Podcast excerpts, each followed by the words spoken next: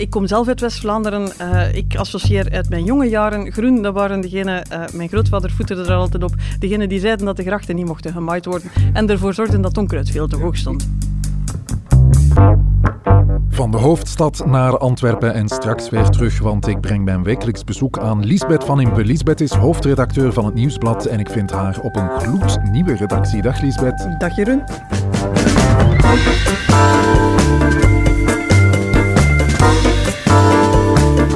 Samen hebben we het over de actualiteit met een glas lokale wijn erbij. Ik ben Jeroen Roppe, dit is de Actua-podcast van het Nieuwsblad, het punt van Van Impe.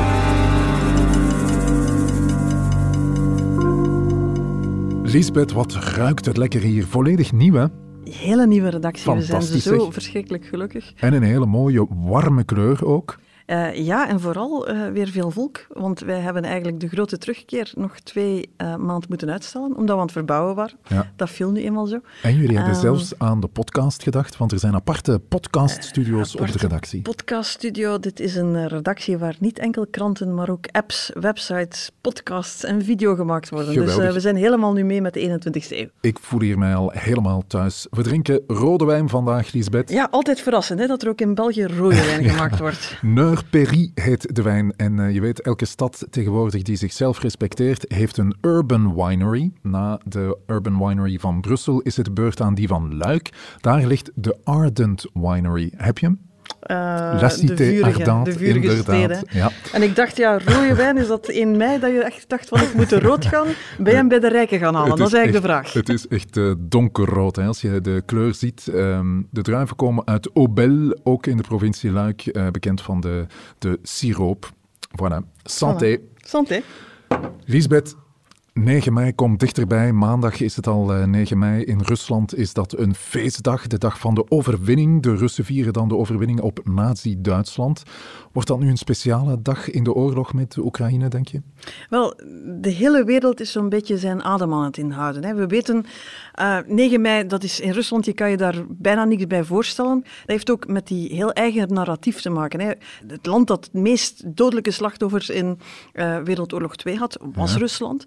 In hun ogen hebben zij, en niet eens heel onterecht, Europa bevrijd, Hitler verslagen, de nazi's verslagen. Ja. Ze vinden ook dat ze daar eigenlijk van het Westen eigenlijk te weinig krediet voor gekregen hebben. Maar in Rusland is dat de grote overwinning van de Russische natie, vroeger ook natuurlijk de Sovjet-Unie, uh, op het uh, nazistisch Duitsland. Ja. ja. En dus hebben ze misschien wel uh, iets in petto nu maandag. Wel, we hebben van in het begin gezien dat die symboliek natuurlijk met Oekraïne, dat is geschiedenis, dat is, dat is nationale trots, dat is het verhaal dat de Russen over zichzelf vertellen. Uh, van in het begin, als je nog herinnert, was het van we gaan het nazisme in Oekraïne gaan, gaan stoppen, ja. omdat dat iets is dat in Rusland mobiliseert. Ja. En dus Iedereen verwacht eigenlijk dat er iets zou kunnen gebeuren op 9 mei. Ja, we hebben het er zo meteen over. Een politieke partij waar ik het uh, ook over wou hebben met jou is Groen. Wie wordt de nieuwe voorzitter, denk je? Ik zou vandaag mijn geld op Jeremy van Eekhout uh, inzetten, maar uh, het was net toen ik binnenwandelde hoorde ik dat net de kandidaturen officieel bekendgemaakt worden. Er zijn uiteindelijk vier koppels ja. die tegen elkaar opnomen. Dus um, ik weet niet of het spannend wordt, maar het is in ieder geval een race. Ja, en op Twitter zie ik de term woke weer overal uh, te pas en te onpas opduiken. Daar wil ik het ook uh, graag over uh, hebben met jou straks. Een punt daarover, één van de punten, want we beginnen aan het nieuwe punt van Van Impe op de meeste podcastplatformen en op nieuwsblad.be. Наши военные не будут искусственно подгонять свои действия под какую-то дату включая День Победы. День Победы будем отмечать, как мы это делаем всегда. De Russische minister van Buitenlandse Zaken Lavrov over 9 mei. Een van de belangrijkste feestdagen is dat in Rusland. Het is de dag waarop Rusland de overwinning viert op Nazi-Duitsland. En daar hoort altijd een militaire parade bij. Wat, denk je, Lisbeth, staat er uh, dit jaar te gebeuren? Wel, we weten het eigenlijk gewoon niet. Er is alleen een soort van verwachting dat een oorlog waarin propaganda vanaf dag één hyperbelangrijk is geweest, dat het, het, het moment van de nationale trots van Rusland, van militaire parades, wel een moment zou kunnen zijn dat Poetin zal willen grijpen. Oekraïnse inlichtingendiensten zeggen vandaag van, goh, het zou kunnen zijn dat hij een soort van militaire parade in Mariupol stad in Oekraïne, waar de Russen die ze plat gebombardeerd hebben en waar op dit moment de Russen zitten, dat ze daar een soort van parade zouden doen, dat ze dan een deel van de bevolking dwingen, mobiliseren, gaan zoeken, importeren. Ik weet het niet wat je nodig hebt om het juiste beeld te maken. Uh, de Russische bevrijder laat toejuichen uh, om in het thuisland duidelijk te maken of ja, een beetje te maskeren dat dat er allemaal toch niet zo heel vlot gaat. Dat is pure symboliek, maar hij zou ook nog snel wat uh, successen kunnen gaan boeken in het oosten bijvoorbeeld. Hè? Uh, zou Moldavië kunnen uh, inge, inge, binnengevallen worden? Zou wij nog op een andere manier proberen het, het, het slagveld of, het, of het, de frontlinie te verleggen, de aandacht te verleggen? Dat is allemaal binnenlands gebruik, om aan die Russen duidelijk te maken, onze glorieuze optocht door Oost-Europa gaat gewoon onverminderd verder. Iets anders wat je hoort is, hij zou 9 mei kunnen gebruiken om de oorlog te verklaren aan Oekraïne. Ja. Ik kan me voorstellen dat er nu luisteraars zijn die zich een beetje in het haar krabben en denken, wat was de voorbije weken dan? Ja, was in dat Rusland dan... hebben ze het altijd over een, een operatie om uh, te denazificeren, hè, om Oekraïne te denazificeren. De speciale operatie, je mag dat gerust in zo'n Russisch James Bond accentje uitspreken, zo van, uh, dat klinkt zo'n beetje evil, hè? De, de speciale operatie waar we niet van zeggen dat het eigenlijk een oorlog is. Het zou kunnen zijn dat hij op 9 mei beslist om gewoon open kaart te spelen, aan heel het land te vertellen dat hij effectief in oorlog is met Oekraïne. Uh, wat hem dan in staat zou zetten, stellen om een grote mobilisatie door te voeren, jonge mannen onder de wapens te roepen om die naar Oekraïne te sturen. Iets wat je natuurlijk niet kan doen als er officieel helemaal geen oorlog in Oekraïne is. Ja, de totale uh, mobilisatie, uh, zeg maar, op een Russische staatszender, Lisbeth, hadden ze het over een nucleaire aanval. hoe waarschijnlijk is dat? Daar zitten we nu al weken en maanden over te speculeren. Hè. Dat, die kans lijkt nog altijd klein, omdat je er mag vanuit gaan dat ook in het Kremlin iedereen weet dat je daarmee een gigantische lijn overschrijdt. Maar je ziet scenario's opduiken. Wat als er een klein, uh, kleine nucleaire bom ontploft ergens in Oekraïne en Poetin eigenlijk vooral wil zien hoe die westerse bondgenoten van Oekraïne daarop reageren al de hele tijd is Poetin aan het kijken hoe ver hij te ver kan gaan. Daar zou ook een soort van nucleaire actie kunnen bijhoren. Dus ja, deel van de onrust er rond is net omdat we niet weten wat ze gaan doen natuurlijk. En natuurlijk, de Russen ontkennen van alles, maar ja, ze gaan ook Oekraïne niet binnenvallen. Dus ja, daar kunnen we weinig geloven In alle geval, uh, we horen harde taal uit Rusland. Uh, hoe moeten we die taal beantwoorden? Uh, de meeste mensen bij ons zijn echt wel voor een hard antwoord tegen Rusland, hè? Ja, ik ben daar wel. Stel dat we zouden beginnen zeggen dat we daar troepen naartoe sturen, dat we Wereldoorlog 3 gaan uh, ontketenen, dan denk ik eerlijk gezegd dat dat, dat dat wel nog zou kunnen meevallen. Dat, dat op dit moment de druk in die richting relatief klein is. En je ziet eigenlijk hoe verder van Oekraïne en van de gevolgen van een escalerend conflict verwijderd, hoe harder de taal. Je voelt in de Verenigde Staten, toon is aan het verharden. Daar zegt Biden eerst per ongeluk, Poetin moet weg. Intussen hoor je daar officials dat gewoon herhalen. In het Verenigd Koninkrijk, Boris Johnson, ja, die, die roert de oorlogstrom, die waant zich de nieuwe Winston Churchill, zijn grote held. Ja, nu, die twee die gebruiken de oorlog graag uh, voor, uh, uh, zeg maar, ja, binnenlands gebruik. Hè? Ja, het is om bijna om een beetje cynisch van te worden, hè, want dat zijn zogezegd degenen die de hele tijd over het redden van de democratie in, in Oekraïne hebben. Ja, laten we niet vergeten dat Johnson vooral blij is dat iedere vierkante centimeter in de kranten die gaat over Oekraïne, gaat niet over alle troubles die hij heeft met Brexit, met zijn eigen uh, corona-overtredingen, met de feestjes, met hoe kwaad de Britten op Johnson zelf zijn. En hij hoopt eigenlijk een beetje een soort van oorlogspremier te zijn. De, de gevolgen zijn toch voor anderen. In de Verenigde Staten zit je daar in een heel binnenlandse dynamiek. Midterms komen eraan, de tussentijdse verkiezingen. Dat is er op of onder voor Biden. Hij mag vandaag echt niet, niet verzwakt lijken. Hij moet heel sterk overkomen. En dan krijg je daar ook het theater van de oorlog. Hè. Dus daar moeten we een beetje voor opletten dat je ja. daar niet in meegesleept wordt. Maar iemand als uit-kolonel Hoesen, die zegt ook van... Jongens, Poetin, we hebben nu alles geprobeerd, accommoderend, proberen hem niet te provoceren. We hebben ermee gepraat. We hebben ermee gepraat, we, we, we, respecteren de, de grens van Oekraïne, we gaan er niet zelf naartoe. Die zegt van ja, we, we gaan daar moeten opschalen. We gaan duidelijker moeten maken aan Poetin dat wat hij doet gevolgen heeft. We moeten hem duidelijk maken dat met wat hij doet, dat we hem voor de rest van zijn leven uh, tot op het, de laatste uithoek van de aarde gaan achtervolgen. We moeten durven dreigen met zware retaliatie. We moeten durven escaleren om, ja, call his bluff eigenlijk. Hè. Zo, Dat, alleen dat gaat hem afschrikken. Dat is een discours dat je de laatste weken vaker hoort. Ja, dat is één discours. Het uh, discours van blijven wapens leveren, blijven uh, sancties doorvoeren. Maar aan de andere kant heb je ook een, een discours uh, dat eigenlijk zegt: stop toch met het vernederen van de Russen, stop met dat provoceren. Wat vind je van die stelling? Heel uitgesproken vandaag bij ons in de krant bij KU Leuven, professor uh, Ides Baltgoderis. Die zegt eigenlijk net het omgekeerde. We moeten deescaleren. We moeten terug gaan praten. No matter wat er in Oekraïne gebeurt, je, je, je kan niet anders, als je met zo'n groot machtsblok zit, dat nog eens nucleaire wapens heeft ook, je kan niet anders dan gaan praten en proberen ergens een compromis te gaan vinden. Het zal niet mooi zijn, niemand gaat er blij van worden. Je riskeert Rusland voor een stuk te belonen voor de agressie. Als je nu zegt de Krim, Donbass, nog een paar regio's, het is allemaal Russisch geworden. Ja, je kan je afvragen welk signaal geef je dan eigenlijk aan Poetin. Dus je voelt ook bij Goderes dat hij zich heel bewust is van uh, ja, hoe moeilijk het is. Hè? Maar daar zit je eigenlijk met, we moeten pragmatisch blijven. En tot in het extreme doorgedacht. Eerlijk gezegd is ook wel een beetje wat de Europese Unie voor een stuk doet. Je hoort daar veel minder die, die oorlogsstroom die je bij de Britten en de Amerikanen hoort. Um, daar wordt het eigenlijk heel praktisch aangepakt met die sancties die iedere keer verder gaan, die Rusland ook echt wel pijn gaan doen. Uh, maar dat wordt ook pragmatisch aangepakt. We gaan stoppen met Russische olie. Tegen het einde van het jaar uitzonderingen voor Hongarije en Slowakije kan over gepraat worden. Um, je weet ook, als we daarin verder gaan, stel dat ze zelfs nog aan gas zouden beginnen, je krijgt niet zomaar een, een gaspijpleiding naar China gelegd, hè, op termijn misschien wel, maar Poetin kan dat niet van op 1, 2, 3. En daar voel je van, ja, op lange termijn zou dat wel een impact kunnen hebben over Rusland, maar het is niet dat triomfantelijk op de borst kloppen van uh, alleen maar verder escaleren. Ja, dat is uh, de weg van uh, de Europese Unie. En als ik jou goed hoor, Elisabeth, is dat ook de, volgens jou de juiste weg, hè? Dat is super frustrerend, maar ik denk dat je in wereldpolitiek niet anders kan dan pragmatisch zijn. En dan kom je altijd terug op datzelfde je hebt een groot blok met nucleaire wapens waar je niet zomaar kan binnenvallen, waar je niet zomaar kan uh, Poetin omverleggen en veranderen door iemand anders, als dat al een goede uh, praktijk zou zijn. Je kan daar niet zomaar op ingrijpen. Als dat niet kan, ja, dan moet je iets anders gaan proberen. En dan ga je pragmatisch moeten zijn. Twee problemen krijg je wel niet opgelost. Hè. Je hebt het probleem van de oorlogsmisdaden. We weten intussen dat die op grote schaal gepleegd zijn in Oekraïne.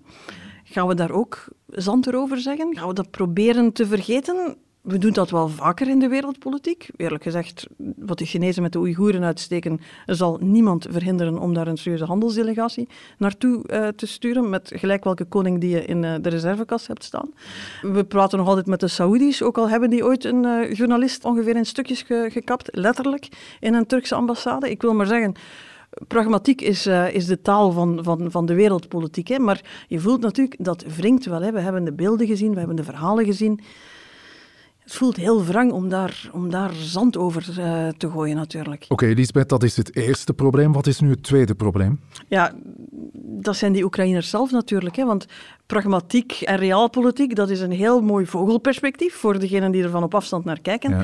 Maar je zal maar een Oekraïner zijn, hè, waaraan dat we gaan vertellen van ja, op dit stukje grond, geprankt tussen twee nucleaire blokken, zelfbeschikking, ja, dat is hier een beetje een luxe, dat zal er niet van komen. Als het nodig is, dan gaan we nog een stuk van, van Oekraïne aan de Russen geven, in de hoop dat ze daarmee dan gepacifieerd zijn. Ja, maak je geen illusies, die, die Oekraïners gaan zich daar niet bij neerleggen. Waarom zouden ze ook? Uh, hoe krijg je dat ook uitgelegd? Van ja, voor jullie, sorry, zijn wij pragmatisch. Ja, um, ja dus daar, daar, daar sta je aan het begin van een lang conflict met veel doden met veel ellende, waar de wereld, als je niet oplet, heel gewoon aan wordt en een stukje van wegkijkt. Het is een aardsmoeilijke evenwichtsoefening. Dat is jouw eerste punt van vandaag, eh, Lisbeth. De weg van de Europese Unie is wellicht de juiste. Uh, we moeten pragmatisch zijn, maar niet naïef. Je voelt die pragmatiek is ongeveer het enige wat kan. Het is een evenwichtsoefening. Um, waar ja, alleen maar escalatie, ik, ik, ik vrees daar echt wel voor. Uh, maar ja, pragmatiek is tegelijk iets waar je zelden trots kan op zijn en wat zelden een mooi plaatje oplevert. Het punt van Van.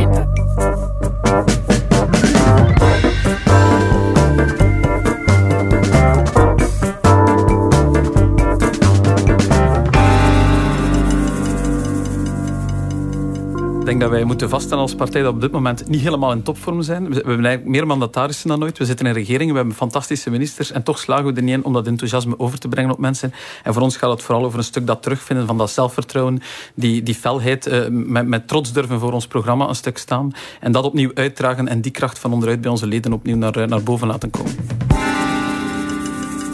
Ra, ra, ra, Lisbeth. Over welke partij gaat dit? Is het uh, Open VLD? Is het uh, voor, vooruit? Het zou ook over uh, CD&V kunnen gaan. Hè? Het kwam inderdaad uit het grote woordenboek voor kandidaatvoorzitters van een centrumpartij. Van ja. onderop allemaal samen. En allee, ja, we gaan het zelfvertrouwen gaat, uitstralen. Het gaat inderdaad over de partij Groen. Want Groen gaat op zoek naar een nieuwe voorzitter. En dat wordt zeker een duobaan. Dat is iets waar jij ervaring mee hebt, Lisbeth. want je bent hier niet de enige hoofdredacteur redacteur. Jullie zijn met twee, Pascal Wijs en jij. Kan je het aanbevelen, zo'n duobaan? We zijn met z'n tweeën al tien jaar, dus uh, ja, ik kan dat zeker aanbevelen. Maar uh, ik kan je wel zeggen, een duobaan, dat moet helemaal goed zitten. Je moet elkaar 100% vertrouwen, je moet complementair zijn, je moet elkaar aanvullen. Ja, uh, maar kan het in de politiek, in de Belgische politiek werken? Ik hoor het in mijn eigen hoofd, wat ik nu allemaal zei. Ik zal allemaal dingen die eigenlijk in de politiek ja, vaak problematisch zijn. En wat ik wel dacht, ja, het is rap een gimmick, hè, want ja. ja in, in de standaard, het ene duo ik ben even aan het kijken wie het was. Elisabeth Mulleman en Juan Benjumea. Voilà. Uh, die waren al kop of munt aan toen over wie dan de echte voorzitter mocht zijn, want statutair moet er toch één voorzitter en één ondervoorzitter zijn, uh, dachten ze. Ja, dan denk ik, jongens, je gaat wel uh, iets verder moeten gaan in de afspraken dan enkel kop of munt. Ja, want bij Ecolo, de Franstalige Groenen, doen ze dat al langer. Hè? Daar heb je Jean-Marc Nollet en Rajama Wan, de ene uit Wallonië, de andere uit Brussel. Ja, maar de ene is wel een veel moeilijker quizvraag dan de ander. En ja, laat zeggen, uh, er komen verkiezingen aan. Hè. Kijk naar de verkiezingsdebatten op tv, zie wie van het duo daar naartoe mag en je zal weten wie de echte voorzitter is. Ja, want dat viel me ook op bij de duo's bij Groen. Uh, daar heb je ook de combinatie Vlaanderen-Brussel goed uh, in die duo's vertegenwoordigd. zegt dat iets over de strategie van Ik de partijen? Ik weet dat jij als Brusselaar nu denkt van yes, ze zijn Vlaanderen-Brussel, twee verschillende werelden en ze krijgen alle twee evenveel aandacht. Dat is toch anders met die Franstalige partijen. Hè. Voor die Franstalige partijen, die zien even goed dat er een kloof gaat tussen Wallonië en Brussel. Andere realiteiten, andere politiek, andere noden. Ja, want daar um, groeien die uh, fracties binnen één partij echt wel verder uit elkaar. Dat zie je ja. bijvoorbeeld bij uh, PS heel erg. Hè? Dat zie je heel erg. En uh, voor hen is Brussel ook echt een strijdgebied. Hè. Ik bedoel, daar kan je, daar kan je serieuze scherpen veroveren. Daar staan veel stemmen op het spel. Dat is natuurlijk het grote verschil met Vlaanderen. Hè. Die, die, die kloof is er ook tussen Vlaanderen en Wallonië. Maar ja, er lopen een hoop en al een paar tienduizend kiezers, Vlaamse kiezers in, in Brussel rond. Iemand die in Brussel verkozen geraakt, doet dat met een stemmenaantal waar ze in Gooik en Erfkwerps is goed mee lachen. Ja, en dat maakt daar weinig indruk. Uh, ja. Je hoort nu wel, hè, pas op, er is een, een zekere framing bezig dat uh, die Brusselse kandidaten die overal uh, opduiken, en die komt waarschijnlijk van de rechtse partijen in Vlaanderen, dat dat een teken is dat Groen gaat radicaliseren, want dat die radicale vleugel op, uit Brussel nu die wat gematigder Vlaamse partij gaat aansteken. Ik denk vooral dat de impact veel minder groot is. Ja. Je zit en... met kandidaten die gewoon ook een stedelijke compagnon nodig hadden. Ja, want uh, bij uh, het ene koppel, het, uh, zeg maar het koppel dat het eerst zich outte als kandidaat, Van Eekhout Naji, daar heb je Van Eekhout uit de provincie, uit Anzegem komt hij. Dat is dus een gekke plek om groen te worden. Um, ik kom zelf uit West-Vlaanderen. ik associeer uit mijn jonge jaren groen, dat waren degenen, mijn grootvader voeterde er altijd op, degenen die zeiden dat de grachten niet mochten gemaaid worden en ervoor zorgden dat, zorgden dat onkruid veel te ja, hoog stond. Ik, ik dat als uh, Groen wil net de provincie uh, veroveren. Dat is de hele boodschap van Jeremy van Eekhout. Van ja, wij scoren goed in Gent, ja, we scoren goed in Brussel, maar we hebben verwaarloosd dat Vlaanderen wel meer is dan een paar stadskernen waar groene mensen wonen. We moeten de gordijnen opentrekken, de blik opentrekken, we moeten beter begrijpen wat er hij zegt dan het platteland, maar in Vlaanderen is dat vooral het, het niet-stedelijke Vlaanderen, het voorstedelijke Vlaanderen, uh, het Vlaanderen van de lintbebouwingen en, en de dorpskernen. Uh, hij wil duidelijk een, een, boodschap gaan richten die breder gaat en die minder aanvoelt als zo de Dansaar-Vlamingen, de Geitenwols ook, de bakfietsgroenen uh, van, van, van Zurenborg en Antwerpen. Stapel de clichés maar op. Hij probeert daar tegenin te gaan. Ja, welk advies geef jij aan de kandidaten, Elisabeth? Hoe moeten zij zich profileren? je merkt in andere landen dat uh, de groene partijen echt wel opgaan in die linkse frontvormingen. Ja, en je ziet aan de ene kant, iedereen is bezig. Ik ga naar alle kandidaten. Hè. Ze zeggen dat ze groen willen zijn, ze willen ecologisch zijn, ze zeggen iets over klimaatjongeren, noem maar op. Maar allemaal onderstrepen ze ook heel hard dat ze sociaal willen zijn, dat ze progressief willen zijn. Je voelt ja, die hele koopkrachtdiscussie die alles naar de kant aan het uh, drummen is. Ja, daar willen ze ook in meespelen. Vraag is daarvan, ja, gaat dat werken? Hè? Je had zo'n reportage op ter zake waar dan iemand op een fiets passeert die hoort dat die groenen ook met de koopkracht bezig zijn en die zo zegt van, ja, en waarom zou ik daarvoor voor groen stemmen? Dus dat is een, dat is een uphill battle, hè. dat gaat niet vanzelf gaan. Je ziet dus dat ze proberen dat breder te trekken, open te trekken. Ze zeggen daar allemaal heel gelijkaardige dingen. Het enige waar ik een beetje bang van ben, ze hebben, het heeft een tijdje geduurd voor het duidelijk was dat er echt wel een strijd zou komen. Ze leken op zoek naar een soort van consensuskandidaat en niemand durfde en noem maar op. Uh, ze hebben nu beslist dat ze dit debat in achter uh, gesloten deuren gaan doen. En dan geef je toch een beetje het signaal dat je een beetje bang bent van je eigen schaduw. En bijna alle kandidaten zeggen, met onze boodschap is niks verkeerd. Het is de verpakking, de helderheid, de geloofwaardigheid, de manier waarop we het brengen naar de mensen, het toontje waarop we het doen. Ik vrees dat het probleem van groen misschien wel wat dieper zit dan enkel de woordvoerder, het gezicht en welke toon die aanslaat. Misschien zit het ook wel fundamenteler bij ja, hoe de partij zich positioneert, hoe ze zich uh, op, op, het, op het politieke terrein toneel profileert. Je hebt een beetje het gevoel dat men bang is voor het diepere, scherpere, fundamenteler, existentiëler debat. Lisbeth, ik had uh, Christophe Calvo eigenlijk gezegd uh, verwacht. Velen. Uh, Christophe Calvo is ook degene die zegt dat de partij een fundamenteler, harder, scherper debat nodig heeft dan enkel de cosmetica. Waarom hij heeft, dat, hij, hij heeft dat allemaal in een, in een grote post op social media uitgelegd waar, je, waar ik met een heel dubbel gevoel bleef zitten. Um, want hij zei eigenlijk wat er moet gebeuren met de partij. En dan denk je van, verdorie, daar moet, moet grote kuis gehouden worden, daar is veel werk. En tegelijk was hij aan het uitleggen waarom hij het zelf niet gaat doen. Um, en daar gebruikte hij eerlijk gezegd een beetje flauwe argumenten voor. Hij heeft te veel werk met de politieke vernieuwing. Dan denk ik, nou, nou, nou, uh, dat zal wel meevallen. Twee, ja, hij gelooft niet meer in de particratie en dan moet je geen partijvoorzitter willen worden, want die hebben te veel macht. Ja, voor iemand die ooit Fuck de zijlijn als boek geschreven heeft, is dat wel een heel hard pleidooi om dan toch maar aan die zijlijn te blijven staan. Ja, wie nog aan de zijlijn blijft staan uh, is uh, een Joska, een De Vriend, een uh, De Sutter, een Van der Brand. Ze willen het allemaal niet doen.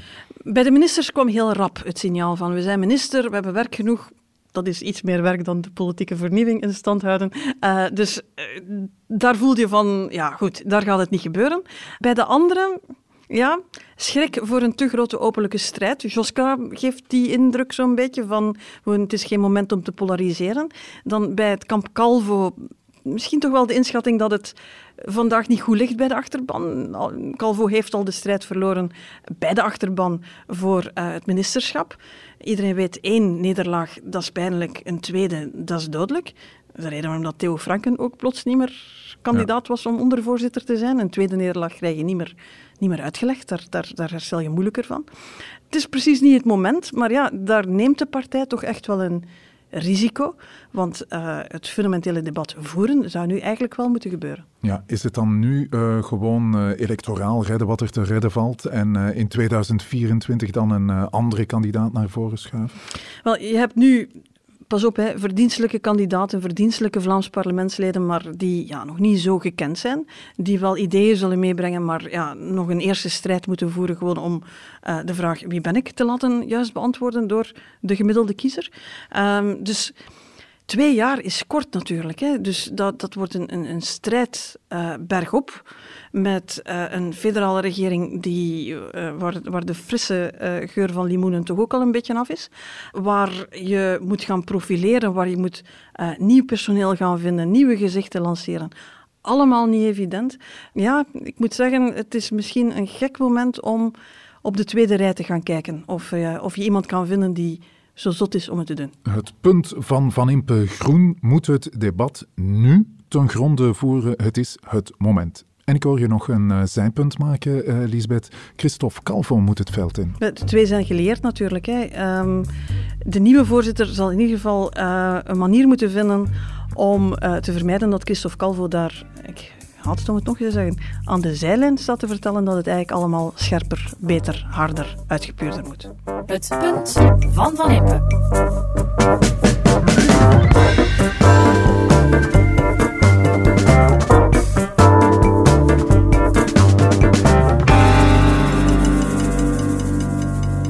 En dan wilden we het graag nog hebben over de zaak Johnny Depp, want die is eh, trending op TikTok, eh, Lisbeth, maar jij zit nog eh, altijd niet op TikTok. Hè? Nee, daar heb ik mensen op de redactie voor die twintig jaar jonger zijn. Ja, jouw favoriete social, weet ik, is Twitter. ja, dat kan je enkel ironisch zeggen. Je weet dat ik een haat-liefdeverhouding met Twitter heb. Ik zet er bijna niks op, maar ik moet daar beroepshalve heel veel dingen volgen natuurlijk. Ja, want ik kreeg gisteren een bericht van jou dat je nogal gechoqueerd was. Hè? Wat, ja, wat change of plans. We gaan het over een tweet van Tom van Grieken hebben. Doorgaans vermijd ik dat, omdat Twitter is vaak zo'n evidente plek om een, een bommetje te droppen en dan te zien hoe je toch weer de nieuwscyclus kan, kan gaan beheersen. En de helft van de keren gaat het dan ook echt nergens over. Maar gisteravond was ik nog oprecht is gechoqueerd. Ik weet het niet. Eh, de tweet ging over, hou je vast, de voorzitter van het Vlaams Belang moeit zich met het aanbod pleisters van Hansaplast. Hansaplast heeft pleisters in verschillende huidskleuren, van eh, donker tot heel licht. En nu mag jij raden wat Tom van Grieken daarover te zeggen heeft. Ja, ik heb hem gezien, de tweet. eh, de wereld is gek geworden, zegt hij. Eh, wat is nu het, het volgende? Medische woke-windels, zo noemt hij het. Hè? Ja, en dan, om het helemaal pervers te maken, probeert hij meteen nog eens een apocalyptisch scenario. Nogmaals, hè, we hebben het over Hansaplast pleisters. Hè. Komt het apocalyptische scenario voor de gemiddelde Vlaming? Zie je het al voor je? Ziekenwagen komt aan bij ongeval. Shit, Rudy, het slachtoffer is een blanke en we hebben niet de juiste pleisters bij. Rijde jij even terug, Rudy. En daar dan een hele reeks eh, anders gekleurde emojis Ja, bij. je was echt eh, gechoqueerd door die eh, tweet. Hè? Ik kan er met mijn hoofd niet bij dat je zou kunnen opwinden over het aanbod aan pleisters. Eh, ik, ik heb slecht nieuws voor Tom van Grieken. Er zijn Bob de Bauer pleisters. Er zijn My. Little Pony Ja. pleisters. Spider-Man pleisters. Ehm, ik weet niet wat dat doet met onze kwetsbare jeugd allemaal, eh, dat soort pleisters. Dus je, je, grijpt dat aan om daar een beetje op te gaan stoken. En dan ga je nog eens gaan suggereren, natuurlijk ironisch, tong in cheek, we moeten dat allemaal niet te serieus pakken, noem maar op. Maar dus het idee is toch van, ja, jij als blanke, je zult dan maar liggen. Hè, als ze niet de juiste pleisters mee hebben in een gevaarlijke situatie. Hoe, hoe kom je erbij en hoe ga je dan weer met een uitgestreken gezicht op radio en televisie zitten om te zeggen dat je eigenlijk toch wel een heel decent politicus bent? Ik snap er niks van. Ja, wat moeten we erachter zoeken, achter die tweet, Lisbeth? Ik vermoed eh, het ding dat eh, met een hashtag bij staat, hè, hashtag woke. En eh, Tom van Grieken weet dat zijn eigen achterban en gelas... We zijn hier al kritisch geweest over woke. Hè? Ja, en, ik, woke, ik kan voor alle heel... duidelijkheid, eh, dat ben je als je je heel bewust bent van eh, misstanden zoals eh, racisme of discriminatie, dan ben je woke. Ja, en, en op sociale media zie je een soort van eeuwige strijd tussen woke en, en extreem rechts, rechts, eh, ehm, de racisten, maar ook, ook mensen die vinden dat allemaal een beetje doorslaat en noem maar op. Dus dat is een heel gepolariseerd debat met eh, zeer overtuigden aan, aan de twee kanten, die elkaar dan bestoken en de rest komt er een beetje tussen geprangd te zitten. Ik heb regelmatig kritiek op woke, omdat ik soms vind dat het doorschiet. Maar eh, ik vond dat we nu toch echt voor moesten zeggen, ook de kritiek op woke schiet waanzinnig door. Dus als je probeert te doen dat een gewoon commerciële beslissing om eh, pleisters in verschillende kleuren aan te bieden, dat dat ook maar iets met woke zou te maken hebben, dat is echt van de pot gerukt. Hij doet dat natuurlijk omdat hij weet dat zijn eigen trollenlegertjes dat ijverig gaan beginnen eh, retweeten en dat hij weer een puntje gescoord heeft tegen de woke-brigades. Ja, ik moest daar eh, ook aan denken bij de case Johan Derksen, de man Ja. van het voetbalprogramma Voetbal Vandaag Inside op de Nederlandse televisie. Die zei, de cancel- en woke-cultuur is groot en is tegen ons. Het is een machtige beweging die Ja, steeds maar- groter en erger wordt. Hij zegt dat allemaal wanneer? Nadat hij eerst aflevering 1 van het, ta- eh, de, de talkshow even bekend dat hij eh, in zijn jonge jaren, toen mensen dat nu eenmaal deden en iedereen dat wel eens overkwam, een jonge, dronken, bewusteloze vrouw verkracht heeft met een kaars. Een dag later komt hij zeggen van, ja, jullie hebben me allemaal verkeerd begrepen hoor, die kaars heb ik niet in die vrouw gestoken, ik heb die gewoon rechtgezet. Dus ja, totaal waanzinnig, totaal ongeloofwaardig. Dag drie komt hij zeggen, eh, ja, ik stop ermee, de heisa is zo heel groot, ik excuseer mij niet en dit is een woke cancel culture. Kunnen we het nog verder trekken? Kun je nog meer een stuk rood vlees naar je eigen supporters smijten in de hoop dat ze allemaal daarop gaan focussen in plaats van op het reële probleem, zijnde dat daar een man op tv zich comfortabel genoeg voelt om te zeggen dat iemand verkracht heeft en dat de hele tafel vol met mannen die beter moeten weten eigenlijk gewoon mee zit te lachen en te beginnen grappen. Ik bedoel, kritiek op ook moeten we volledig loszien van de compleet groteske overdrijving die mensen hier maken voor hun eigen politiek gewin. Dat het is gewoon ranzig. Heel duidelijk punt. Eh, gebruik woke alsjeblieft niet eh, te pas en te onpas. En al zeker niet eh, om racisme of verkrachting En- goed te praten. hè. Hele goedkope puntjes te scoren. Oké, ik heb eh, gekregen waarvoor ik eh, gekomen ben, Lisbeth. Drie heldere punten en een eh, goed glas Luikse wijn uit de Ardent Winery. Het is een krachtige wijn, lekker, fruitig vond ik. Veel tannines ook, ik heb dat eigenlijk wel graag. Volgende week, Lisbeth, ga ik iets speciaals meebrengen. Ik heb namelijk eh, de wijn eh, op de kop kunnen tikken van eh Guy Verhofstadt, onze ex-premier. Ik vermoed dat we dat ook een Belgische wijn moeten noemen, om, alhoewel dat hij ergens in Toscane In of Toscane. Nee, Umbrië, denk ik. ik hij is- hij- Nee, je hebt gelijk, het is kans- wijn, inderdaad, ja. Hij zegt altijd Toscane, maar het is zo. Nee, nee, maar het is juist over de grens. Karel de Gucht heeft me dat ooit eens uitgelegd. Ja, we gaan eh, hem helemaal analyseren volgende week. Tot dan. Ik kijk er al naar uit.